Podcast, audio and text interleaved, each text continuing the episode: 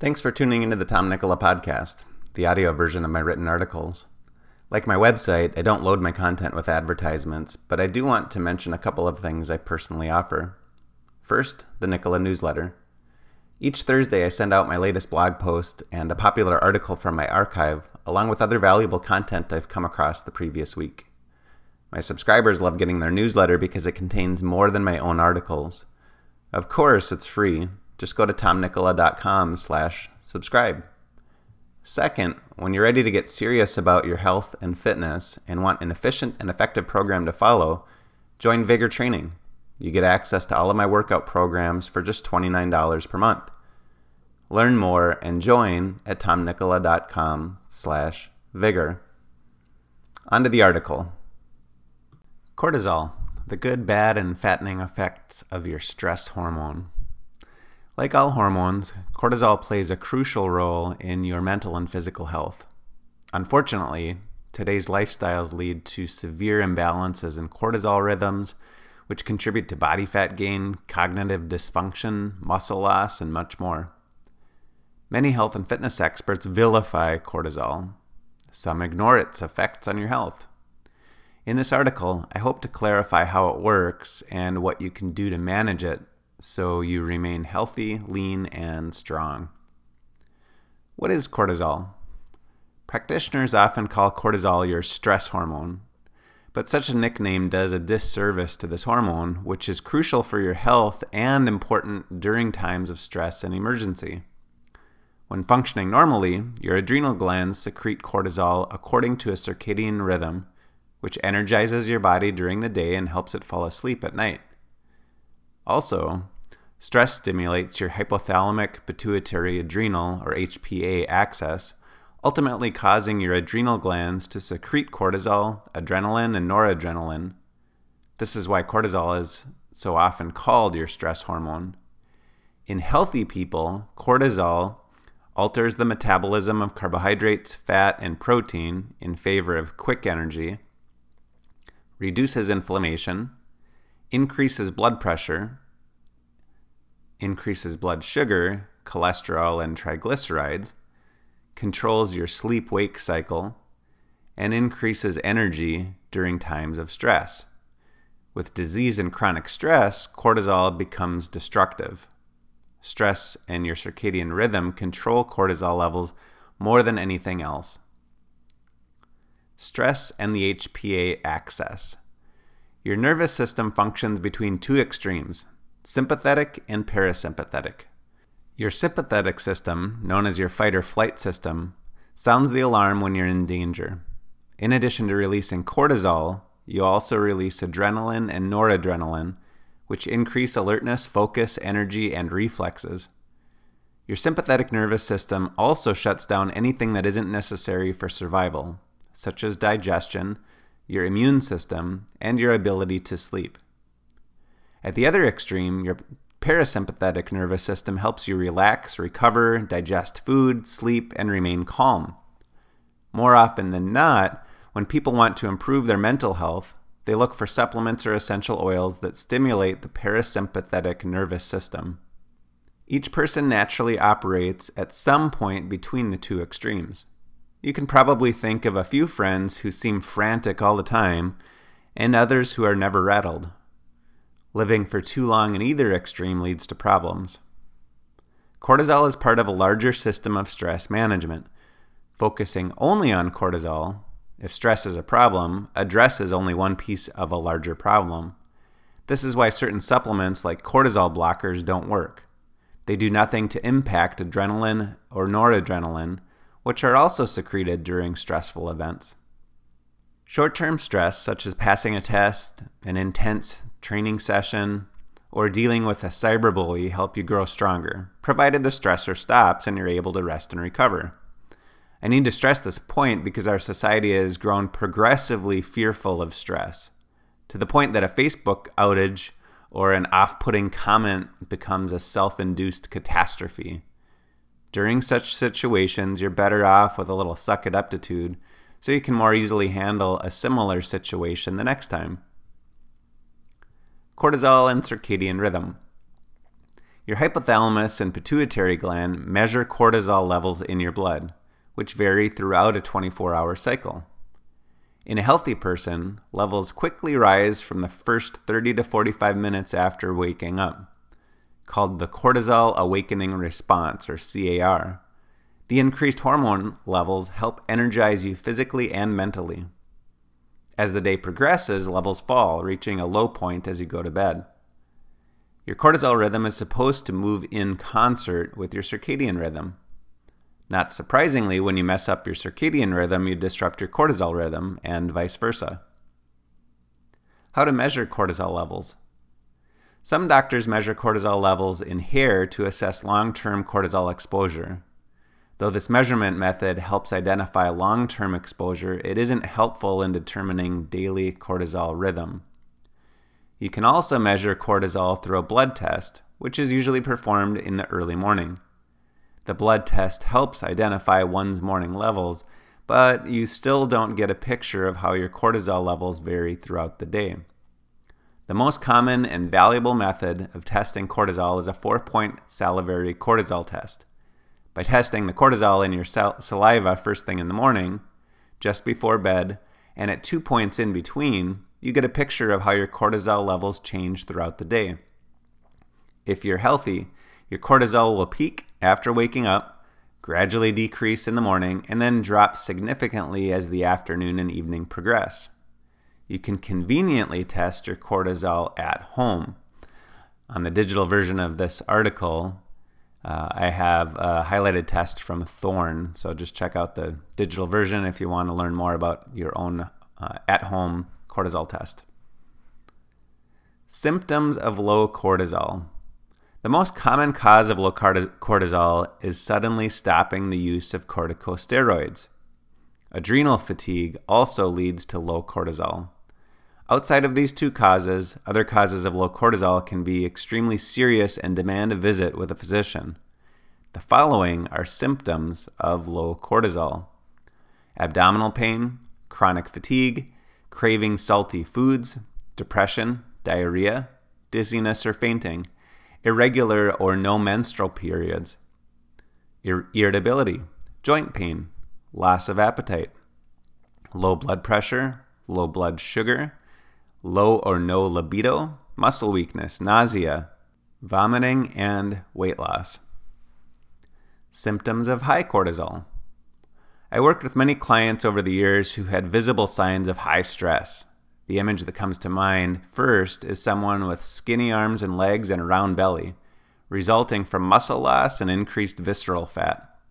The following are symptoms of high cortisol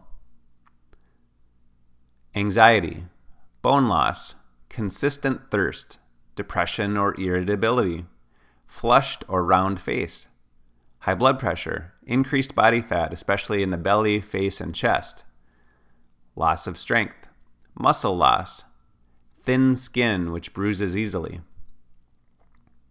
Symptoms of Cushing syndrome. When high cortisol levels remain uncontrolled, it may lead to Cushing syndrome. Cushing's is a serious condition and should be treated by a medical professional. The following are symptoms of Cushing syndrome body fat gain in the midsection, upper back, face, which is often called moon face, and between the, the shoulders, which can be called a buffalo hump.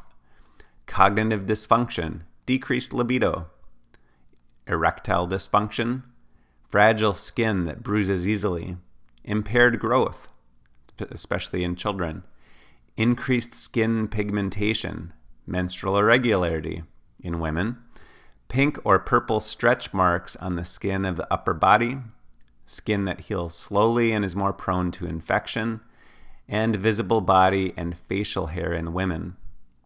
Long term corticosteroid use can cause high cortisol levels and may even contribute to Cushing syndrome. How cortisol helps you. To be clear, cortisol is not inherently bad. An imbalance of cortisol is bad. Cortisol plays a crucial role in maintaining health. It increases mental and physical energy, preparing you for everyday activities or to deal with physical or mental threats, raises blood sugar when it falls too low, reduces inflammation, helping you recover from short term injuries and physical stressors, increases physical strength, mobilizes stored energy, which helps you burn body fat. As long as you periodically release high cortisol levels by waking up at the same time each morning and exercising appropriately, cortisol does more good than harm. However, when cortisol levels remain high for too long or cortisol is stimulated too often, it can cause more harm than good. How cortisol hurts you. When cortisol rises and falls like it's supposed to, it contributes to your health. But if cortisol levels remain chronically elevated, cortisol's effects on your tissues and metabolism contribute to many health problems. Elevated cortisol contributes to the following health problems cognitive dysfunction. Chronically elevated cortisol may contribute to Alzheimer's disease, dementia, and other cognitive problems, especially in older adults. Hair loss.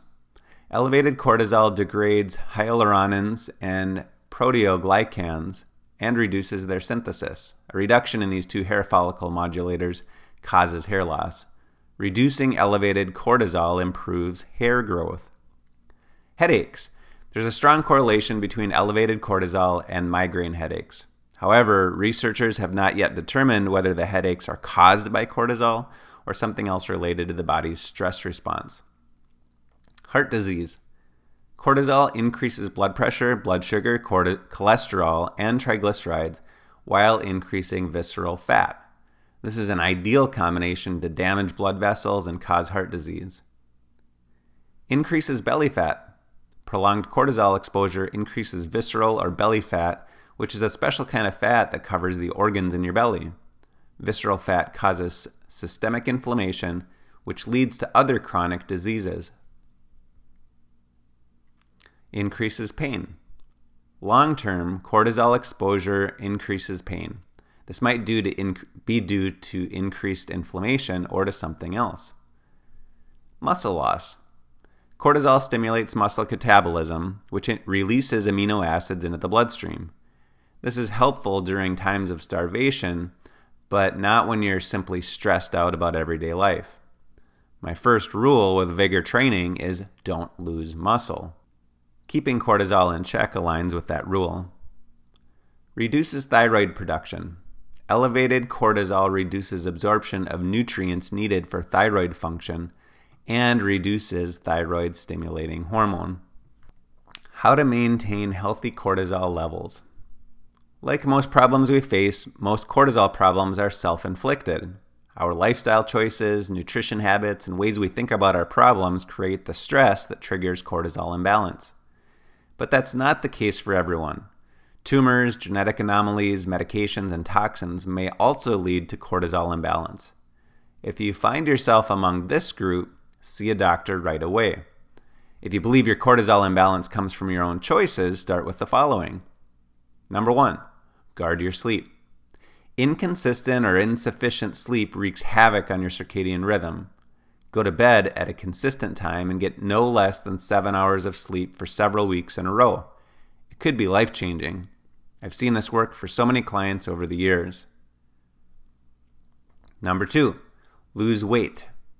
Overweight and obesity cause pain. The extra weight on your joints, day in and day out, causes pain and inflammation. Pain causes a stress response, and chronically high cortisol increases pain sensation, triggering more of a stress response. Most people can maintain a healthy weight by consistently getting enough sleep, eating a high protein diet, and following a well designed exercise program like vigor training. However, every, however, if you've been consistent with those three habits for several months and aren't seeing the results you're hoping for, Ask your doctor for a complete hormone panel. If your doctor won't order the labs, then I suggest ordering the labs directly from WellnessFX. And you can check out their uh, direct to consumer lab testing at wellnessfx.com. Number three, deal with your stress. Our ability to deal with stress is relative to the level of stress we've dealt with. Many older adults seem almost unrattleable if they lived through the Great Depression, World War II, the Vietnam War, and other major events for the during the first half of the 20th century, the challenges of life today seem pretty tame. However, younger adults who never dealt with poverty, loss, or other hard times can get rattled by stuff that isn't that significant. If Facebook crashes for the day, you can't get access to Wi Fi, or someone said something mean to you, you might have to develop a little suck it aptitude. The faster you deal with your stress, the faster you can work towards a solution to fix the problem that caused the stress in the first place. Number four, go for a walk in the woods or diffuse some essential oils. During the 1980s, the Japanese popularized a preventative health practice called Shinrin Yoku, better known as forest bathing. Research shows the act of spending time in the woods improves mental and physical health. In addition to being in an environment away from modern lifestyles and smartphones, the forest also presents smells and sounds that soothe your body and mind.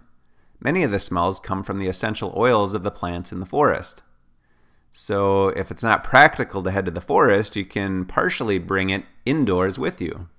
Inhaling essential oils from coniferous trees and plants such as lavender, orange, and rose significantly reduce stress and cortisol levels.